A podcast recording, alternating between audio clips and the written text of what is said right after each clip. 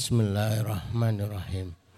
Assalamualaikum warahmatullahi wabarakatuh.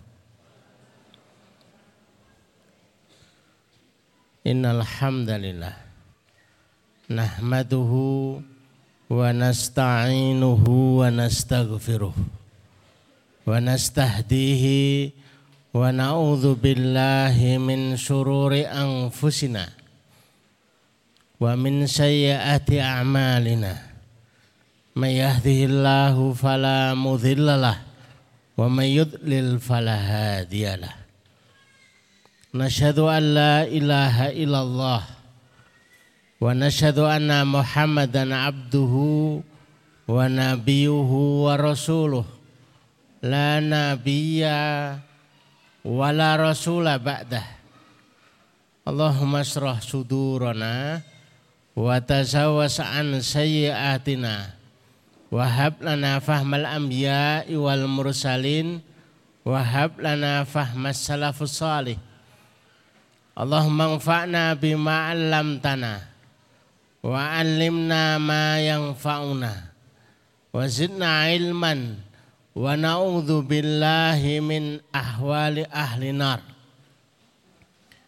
Allahumma la sahla illa ma ja'altahu sahla. Wa anta taj'alul hazna idza syi'ta sahla. Rabbi syrah li sadri wa yassir li amri wahlul 'uqdatam min lisani yafqahu qawli. Rabbi zidna ilma. Subhanaka la ilma lana illa ma 'allamtana innaka antal alimul hakim. Rabbana atina min ladunka rahmah. Wa lana min amrina rasyada. Amma ba'd Bapak-bapak dan ibu-ibu sekalian jamaah yang semoga dirahmati Allah semoga dicintai oleh Allah Subhanahu wa taala.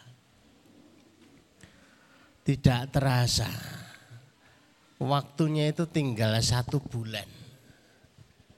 Bahkan ada yang nyebutnya itu tepat banget itu ya. Tiap hari ngitung kok. Kurang 32 hari lagi. 31 kemudian. Tambah deg-degan.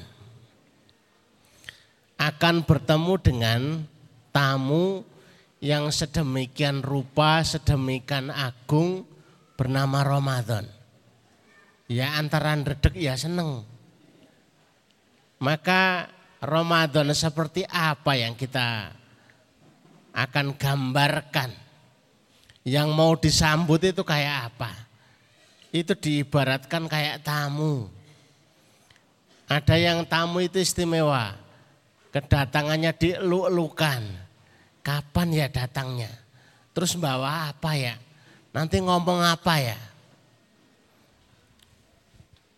Ada yang kedatangannya itu menjadi beban.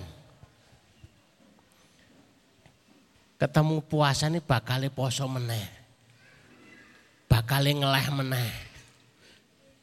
Sehingga berapa banyak tulisannya itu adalah menuju kemenangan. Tapi ekspresinya begitu dapat 30 hari atau 31 hari itu takbirnya itu betul-betul penuh kemenangan. Allahu Akbar. Menang. Maknanya wis rampung. Ndang pamitan karo Ramadan, sudah selesai puasanya, sudah selesai ngelehnya, sudah selesai waktu yang dianggap berat. Itu kalau tamunya itu tamu yang kurang disukai, tamu yang dibenci, tamu yang dirasakan berat di dalam hati. Maka pada sore hari ini kita akan melihat ada sikap-sikap, ada suasana-suasana yang mewakili kita semua. Semuanya boleh memilih, saya mau ikut yang mana ya. Tapi paling tidak konsekuensi, konsekuensinya tahu. Kalau itu disebut bulan ibadah, berarti harus ibadahnya sergap Oh namanya bulan ibadah kok tapi enggak ngibadah itu. Sehingga itu akan merusak nama yang dia canangkan sebelumnya. Mari kita lihat semuanya bismillahirrahmanirrahim. Pada slide yang pertama, apa pun definisi kita tentang Ramadan itu sangat terkait dengan ilmu. Adapun SK-nya sama. Ya ayyuhalladzina amanu kutiba alaikumusiyam kama kutiba alal ladzina min qablikum la'allakum tattaqun. Wahai orang-orang yang beriman sudah difardukan. Ini sudah jatuh hari kalau sudah satu Ramadan itu berarti sudah jatuh hari. Akan difardukan Ramadan. Dan itu bukan saat itu saja itu hanya mengikuti umat-umat sebelumnya. Sebelumnya puasa, hari ini juga puasa. Baik Bapak Ibu yang dirahmati Allah, ada yang hafal enggak ya? Doa kalau Ramadan sudah sampai itu doanya gimana ya? Allahumma balik lana. Allahumma barik lana. Fima rozak tanah ini belum-belum sudah mau makan. Allahumma barik lana fi rojab wa sya'ban itu kalau belum sampai. Kalau sudah sampai Allahumma salimna Ramadan. Allahumma salimna Ramadan. Wasalim wasalimna Ramadan. Lah kan podo. Ya Allah selamatkanlah Ramadan itu untuk kami. Ya Allah mudah-mudahan kami dalam kondisi selamat mengikuti ritme kegiatan Ramadan. Wasalimir Ramadan lana. Pokoknya ujung-ujungnya selamat gitu aja. Ketemu Ramadan selamat. Bisa puasa, bisa tarawih, bisa sahur, bisa buka puasa, bisa ibadah-ibadah yang lainnya. Mari kita lihat slide-nya adalah sesuai dengan ilmu. Maka kita sore hari ini berkumpul untuk ngecas. Nambah ilmu, barangkali ada yang kurang, barangkali ada yang butuh diluruskan, barangkali ada yang butuh dikhabarkan. Karena ini akan sangat mempengaruhi perjalanan Ramadan. Suasana Ramadan juga sangat dipengaruhi oleh ilmu yang dia dapatkan. Kalau masuk Ramadan tapi tidak memiliki bekal ilmu, maka yang terjadi ya biasa-biasa saja. Kalau yang lain sahur ya sahur. Yang lain buka puasa ya buka puasa. Yang lain tarwehan ya ikut tarwehan. Terus habis itu makan jaburan, yuk ya makan jabiro, makan jaburan. Wis pokoknya ngono kuwi ya lah. Sebagaimana perjalanan dan suasana yang sudah terjadi sebelum-sebelumnya. Target yang ingin diraih tidak sesuai. Ada yang pengen Ramadan itu hutangnya selesai. Padahal hutangnya 700 juta. Padahal hutangnya 1 M. Satu setengah M. Amalannya tidak sesuai dengan yang diharapkan. Ya enggak akan sesuai. Maka target yang ingin diraih harus disesuaikan sehingga tercapai diraih yang diharapkan. Untung dan ruginya itu tidak bisa dipastikan. Maka jadilah Ramadan itu Ramadan yang tidak terarah. Kalau tidak terarah, maka tidak bisa diukur. Kalau enggak bisa diukur, maka perjalanan Ramadan tanggal 1 Ramadan sampai selesainya Ramadan tidak akan terkendali.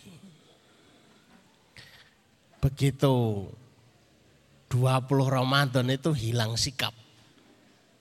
Semuanya siap-siap baju baru. Harusnya etikaf di masjid, ini etikafnya di pasar. Harusnya itu adalah tawafnya itu di Masjidil Haram. Ini tawafnya di mall, keliling. Mana yang belum dibeli, mana yang belum disambangi dan lain sebagainya. Sehingga tindakannya tidak efektif. Sehingga acaranya tidak selektif. Harapannya tindakan yang dilakukan itu efektif dan yang dipilih itu selektif. Betul-betul mengarah kepada target, betul-betul mengarah kepada harapan yang diinginkan. Maka kita akan lihat bagaimana orang ketika bertemu dengan Ramadan. Yuk kita lihat yang pertama sudah sesuai dengan ilmu, yang kedua bagi mereka yang menuliskan di hatinya, di pikirannya, diukir kuat-kuat bahwa Ramadan itu bulan solusi. Maka yang pertama harus memetakan masalah. Masalahnya apa? Terus menentukan sebab terbesar solusi didapatkan. Kalau masalahnya itu hutang, Berarti sodakohnya besar-besaran. Habis-habisan. Bulan Ramadan, bulan habis-habisan. Mumpung pahalanya itu besar, mumpung akan diganti lebih besar.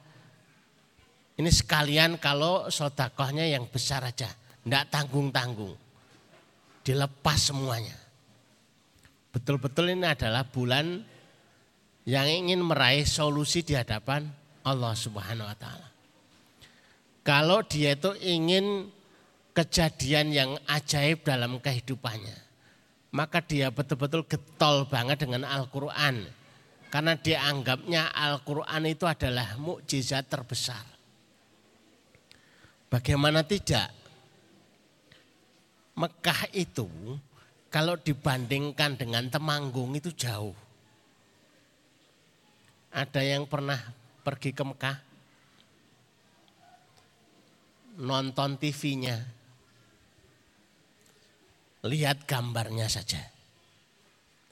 Kira-kira kalau dibandingkan Temanggung itu subur mana ya?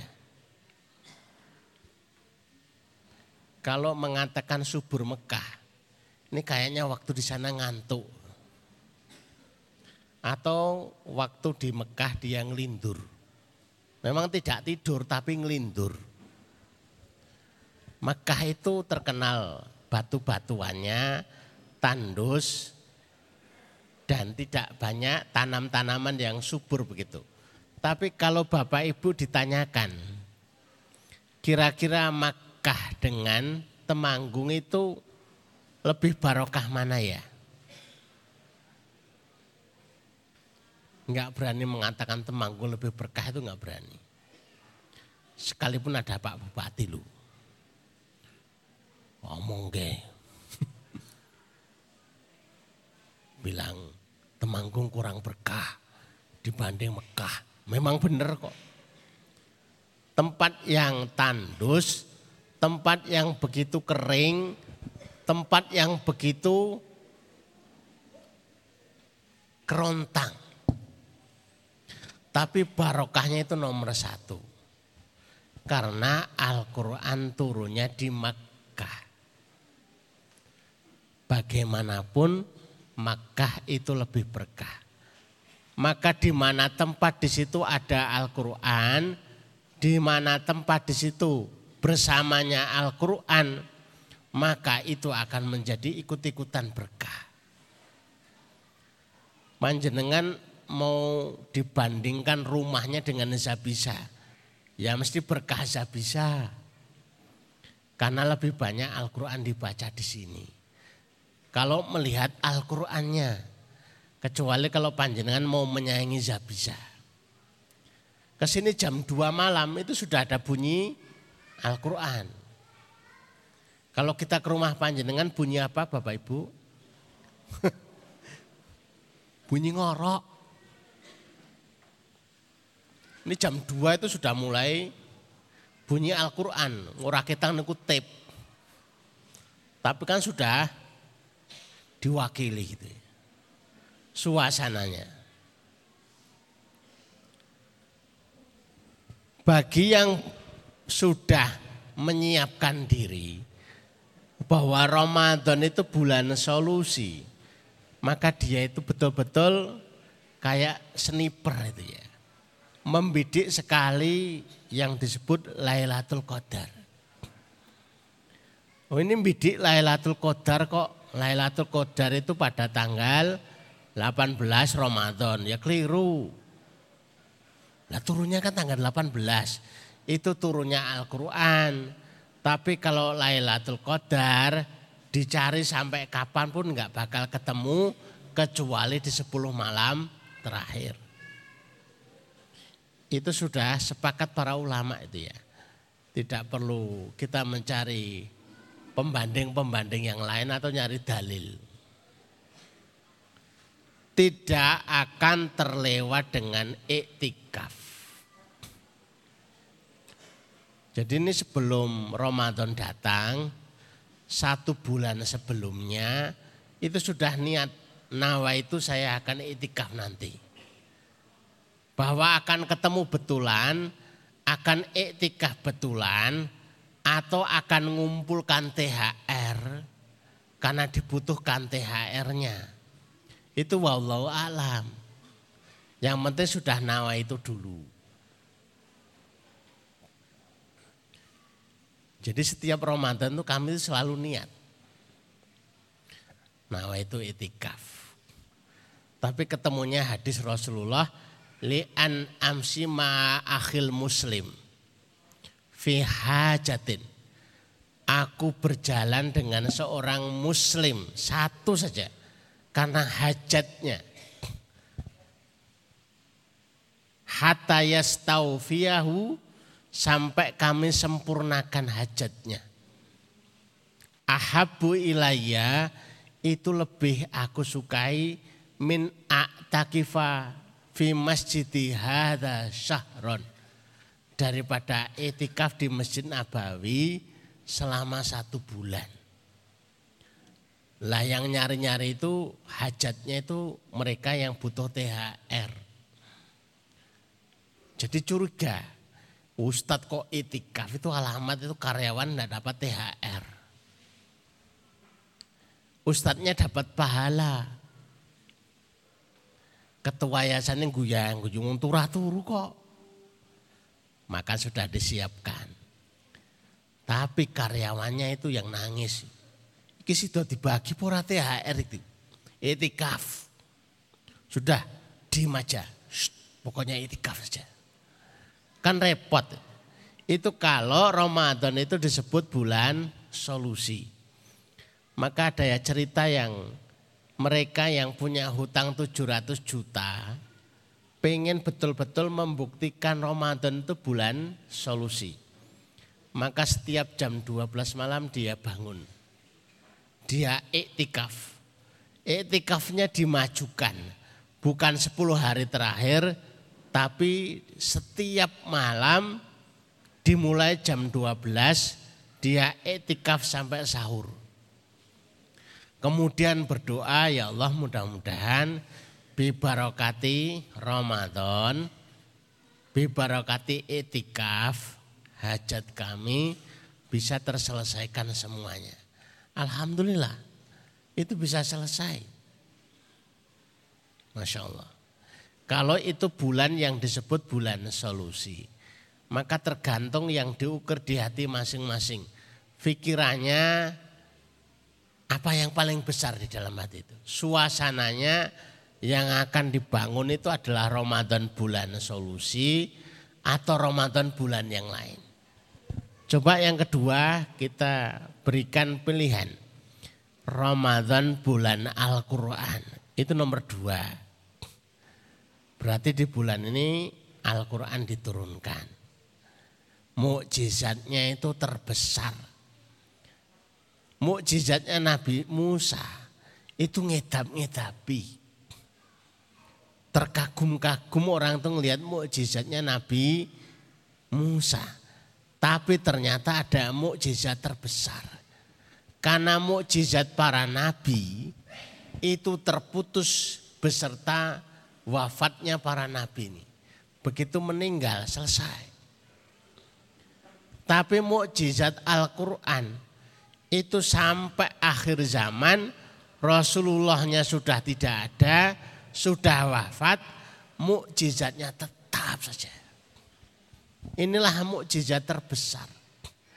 Nabinya sudah nggak ada, nggak ada yang ngaku nabi, tapi mukjizatnya masih berfungsi. Siapa saja yang bersama Al-Quran, menyeduh Al-Quran, maka akan menyeduh kemukjizatannya. Siapa yang di dalam hidupnya itu pengen mendapatkan keajaiban demi keajaiban. Maka sudah bisa menebak, ya ketemunya dengan Al-Quran. Perbanyaklah baca Al-Quran. Maka ada program One Day One Hatam. Satu hari satu kali hatam. Wis apa ora Yang penting tak tulis. Kan yang baca jenengan. Masalah bisa alhamdulillah, ya enggak bisa ya dicoba lagi. Yang penting itu menjadi program one day one hatam. Masalahnya dia itu bisa baca 15 juz, bisa baca 20 juz, bisa baca 25 juz, ya terserah. Tapi kita sudah punya program, kita buat tempat yang membuat suasananya mendukung. Ini untuk tilawatil Quran one day one khatam. Kalau tahun kemarin sampai Pak Wakil Bupati itu ngasih hadiah. Tapi salahnya yang diberikan hadiah itu hanyalah santri, ustadznya tidak. Jadi sekalipun kita itu ngacung berkali-kali, ora bakal oleh hadiah. Wong bukan santri. Umpama ngaku santri, ya diguyu. Lagi ustadz ustadz kok ngaku santri. Kalau disebut bulan Al-Quran resikonya selalu bersanding dengan Al-Quran. Pagi-pagi itu sarapannya sudah Al-Quran jam 3 sahurnya dengan Al-Quran. Zuhanya sudah bersama Al-Quran. Tidur siangnya itu sudah baca Al-Quran. Sore itu bukan JJS. Jalan-jalan sore itu enggak. Enggak ada waktu untuk jalan-jalan. Al-Quran, Al-Quran dan Al-Quran. Terus pokoknya Al-Quran terus sampai selesai. Mau hatam sehari sekali atau bahkan mungkin ada yang lebih hebat mau hatam sehari dua kali. Hatam sehari tiga kali. Masya Allah. Itu yang luar biasa. Kalau dia menuliskan Al-Quran bulan Ramadan bulan Al-Quran maknanya dia akan bersanding dengan Al-Quran terus. Maknanya dia akan melazimi Al-Quran. Maknanya dijadikan betul-betul Al-Quran itu sebagai solusi di dalam kehidupannya. Coba kita lihat yang ketiga. Ini agak panjang. Biasanya saya buat lima tema, ini sampai tujuh. Bagi mereka yang menyebutnya Ramadan itu bulan ibadah. Ya benar. Dan seneng. Tapi resikonya membidik ibadah terbaik. Harus itikaf. Long tulisannya bulan ibadah kok nggak itikaf itu kan lucu. Semboyannya bulan ibadah, tapi ndak itikaf. Tidak memburu Lailatul Qadar. Tidak ngerti tanda-tanda Lailatul Qadar. tidak berburu Lailatul Qadar. Lisannya tidak menyebut doa, ya Allah pertemukan kami dengan Lailatul Qadar. Malam yang lebih baik daripada seribu bulan. Ini kan luar biasa. Karena dia menyebutnya bulan ibadah, dia akan bersama Al-Quran dengan sepenuhnya. Karena bersama Al-Quran membacanya saja itu sudah disebut ibadah. Luar biasa. Kenapa kok dengan Al-Quran? Karena membacanya wahwa yata yata tak tak masih grotal gradul belum fasih ada syak ada kesulitan ketika membacanya itu pahalanya sudah dua kalau dia bacanya bagus itu bersama malaikatul baroroh Semuanya serba dihitung oleh malaikat. Kan nikmat ini akhirnya. Kemudian selanjutnya adalah bulan sedekah. Ini karena yang diincar sepanjang tahun. Saya mau ketemu Ramadan. Mau habis-habisan saya habiskan harta saya. Mau saya jadikan umpan untuk mendapatkan tangkapan terbaik. Maka sedekahnya itu lebih baik, lebih bagus daripada angin yang bertiup. Adalah Rasulullah kalau sodakoh itu lebih baik daripada angin yang semilir. Kalau angin yang semilir itu diumpamakan apa ya? Saya seringnya mengumpamakan itu kipas angin. Jadi kalau dibandingkan kipas angin yang semilir dengan sotako. Rasulullah itu suka sotako. Ini kan beda banget dengan kita. Kalau disuruh memilih, milih mana? Milih sotako atau milih angin yang semilir? Wah, wong kelangan duit kok. Sesuatu yang diincar. Itulah Rasulullah dan bertemunya Ramadan karena tahu betul bagaimana Ramadan itu berfungsi dengan sebaik-baiknya. Maka disiapkan tangkapan-tangkapan Ramadan dengan hartanya sebagai umpan. Yang pertama adalah untuk buka puasa. Ini ada buka puasa diborong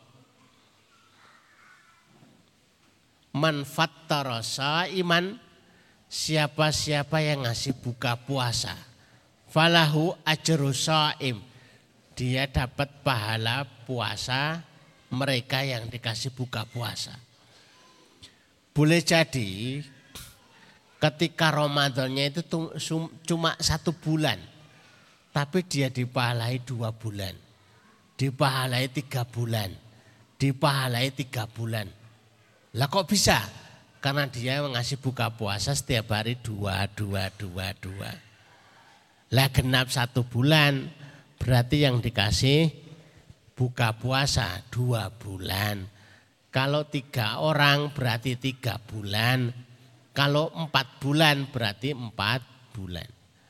Orangnya bertemu Ramadannya sekali tapi dipahalai puasa Ramadannya berkali-kali.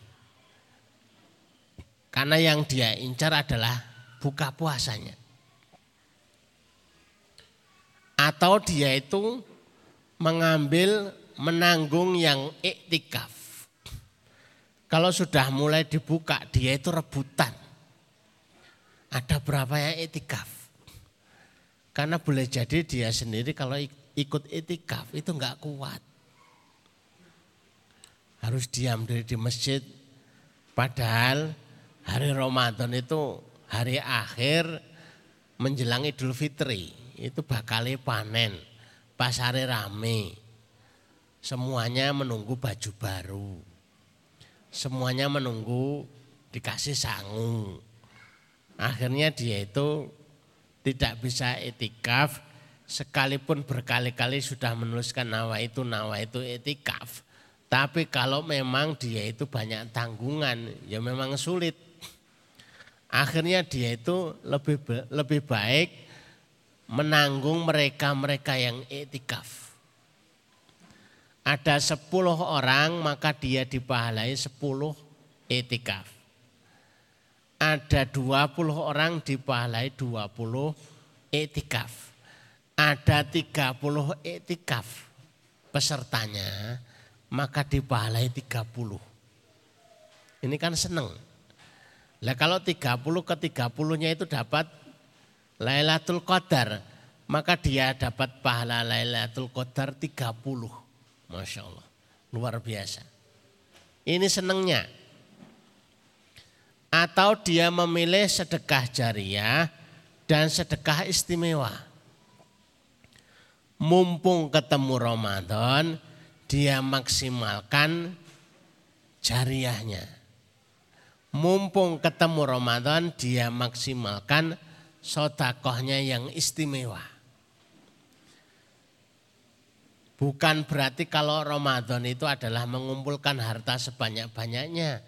Tapi kalau Ramadan itu mengeluarkan harta sebanyak-banyaknya.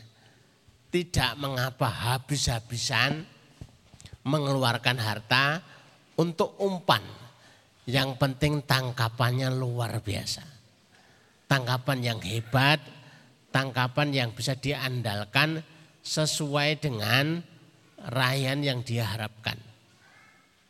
Kemudian selanjutnya adalah Loh kok alhamdulillah. Ya berarti selesai. Saya sengaja memilihkan tidak banyak. Kalau mau memilih sendiri ya silahkan. Bulan dolan, yus ya rapopo bulan silaturahimnya silahkan. Ramadan bulan jeng-jeng. Berarti tiap sore dia itu jalan-jalan terus gitu. Ya enggak apa-apa. Kalau mau. Tapi sudah ada pilihannya bulan ibadah, bulan solusi, bulan sedekah, bulan Quran. Semuanya itu istimewa. Nanti kita akan mulai bahas satu persatu etikaf itu sendiri, Lailatul Qadar itu sendiri, kemudian kita bahas juga Al-Quran itu sendiri. Karena ini sudah satu bulan sebelum Ramadan, ini sudah mudah-mudahan sudah ancang-ancang ya, sudah mukodimah persiapan Ramadan. Persiapan one day one khatam. Jadi sekarang tilawahnya sudah 10 juz. Bukan 5 juz lagi. Mereka yang biasanya tilawah 5 juz itu kemudian didongkrak jadi satu kali hatam itu berat. Yang pengen hatam satu kali satu hari itu rahasianya persiapannya latihannya adalah 10 juz tiga bulan sebelum Ramadan. Waduh, Ustadz kok baru ngasih tahu sekarang? Mumpung masih ada satu bulan, lah itu dipersiapkan 10 juz, 10 juz. Nanti ketemu Ramadan beneran, 30 juz itu jadi sederhana. Jadi gampang. Ternyata ada latihannya. Ternyata butuh dipaksa. Lah pemaksaannya itu adalah 10 juz sebelum Ramadan itu jatuh harinya. Bapak dan Ibu yang dirahmati Allah sudah ada pilihan untuk menyambut Ramadan sehingga tidak butuh tengok-tengok besok Ramadan ini piye. Lalu ngaji kok Ramadan ini piye gitu loh. Antum buka puasanya gimana? Ya buka puasanya pakai yang sunnah. Gorengan sekalipun itu yang paling disukai itu bukan yang sunnah. Wajib tapi. Yang bukan yang sunnah. Tidak ada. Wajibnya itu buka puasa. Kalau yang sunnah itu korma. Saya itu enak kalau pakai korma. Tapi kalau pakai semangka enggak. Kalau itu berarti modus. Demikian Bapak Ibu yang semoga dirahmati Allah, masing-masing sudah punya persepsi paling tidak gambarannya itu sudah siap-siap menjelang Ramadan sudah disiapkan saya akan jadikan Ramadan ini akan begini dan begitu. Mudah-mudahan seperti itu. Mari kita tutup ini tidak kelihatan jamnya sudah berapa jam. Biasanya agak ada waktu sedikit ya setelah acara ini itu kemudian maghrib itu ya. Mari kita tata hati kita, kita tata pikiran kita, kita berdoa kepada Allah Subhanahu wa taala di waktu yang mustajab ini. Bismillahirrahmanirrahim. Allahumma sholli ala Muhammad wa ala ali Muhammad kama shallaita ala Ibrahim wa ala ali Ibrahim fil alamin innaka Hamidum Majid. Allahumma barik ala Muhammad wa ala ali Muhammad. Kama barakta ala Ibrahim wa ala ali Ibrahim fil alamin innaka Hamidum Majid. Walhamdulillahi rabbil alamin. La ilaha illa anta subhanaka inni kuntu minadh zalimin. La ilaha illa anta subhanaka inni kuntu minadh zalimin. La ilaha illa anta subhanaka inni kuntu minadh zalimin Allahumma ya rahman ya rahim ya hayyu ya qayyum ya adal jalali wal ikram Allahumma ya rahman ya rahim ya hayyu ya qayyum ya adal jalali wal ikram Allahumma ya Rahman ya Rahim ya Hayyu ya Qayyum ya Dal Jalali wal Ikram. Allahumma inna nas'aluka min khairin ma sa'ala min nabiyyika Muhammad sallallahu alaihi wasallam wa na'udzubika min syarri ma sta'ada min nabiyyika Muhammad sallallahu alaihi wasallam. Antal musta'an alaikal balag wa la khawla wa la quwwata illa billahi rabbil alamin. Ya Allah sesungguhnya kami mohon seluruh kebaikan yang pernah diminta oleh Nabi kami Shallallahu Alaihi Wasallam. Ya Allah, sesungguhnya kami memohon perlindungan yang pernah diminta oleh Nabi kami Shallallahu Alaihi Wasallam. Ya Allah, Engkau lah yang menyampaikan segala urusan. La khawla wa la quwwata illa billah. Allahumma kfina bi halalikan haramika. Wa aghnina bi fadlika aman siwaka ya Allah. Cukupkan kami dengan rezekimu yang halal sehingga kami tidak berselera dengan yang haram. Ya Allah kayakan kami dengan anugerahmu sehingga tidak butuh kepada selainmu birahmatika ya arhamar rahimin. Allahumma inna nas'aluka amalan baran wa rizqan daran wa aishan wa qaran. Ya Allah anugerahkan kepada kami amalan yang baik-baik, rezeki yang mengalir, kehidupan yang tenang, kehidupan yang tenteram birahmatika ya arhamar rahimin. Allahumma tibaham mana, Allahumma tibaham mana, Allahumma tibaham mana ya Allah angkatlah kesulitan-kesulitan kami. Ya Allah, urailah problematika kami. Ya Allah, selesaikanlah masalah-masalah kami. Birahmatika ya arhamar rahimin. Rabbana atina fid dunya hasanah wa fil akhirati hasanah wa qina adzaban nar wa qina adzaban nar wa qina adzaban nar. Wa sallallahu ala Muhammadin wa ala alihi wa sahbihi wasallam. Subhana rabbika rabbil izzati amma sifun.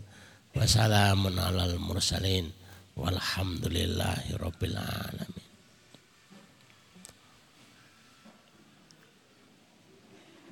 Demikian Bapak Ibu yang semoga dirahmati Allah.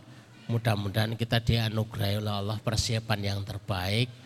Segera diberikan taufiknya kepada Ramadan yang terbaik. Amalan-amalannya diberikan doa yang terbaik dipertemukan dengan malam Lailatul Qadar, diberikan momentum untuk bisa bersotakoh sebaik-baik sotakoh di bulan Ramadan yang akan datang insya Allah. Kita akhiri dengan doa kafratul majlis subhanakallahumma rabbana wa bihamdika asyhadu an la ilaha anta astaghfiruka wa atubu ilaik. Assalamualaikum warahmatullahi wabarakatuh.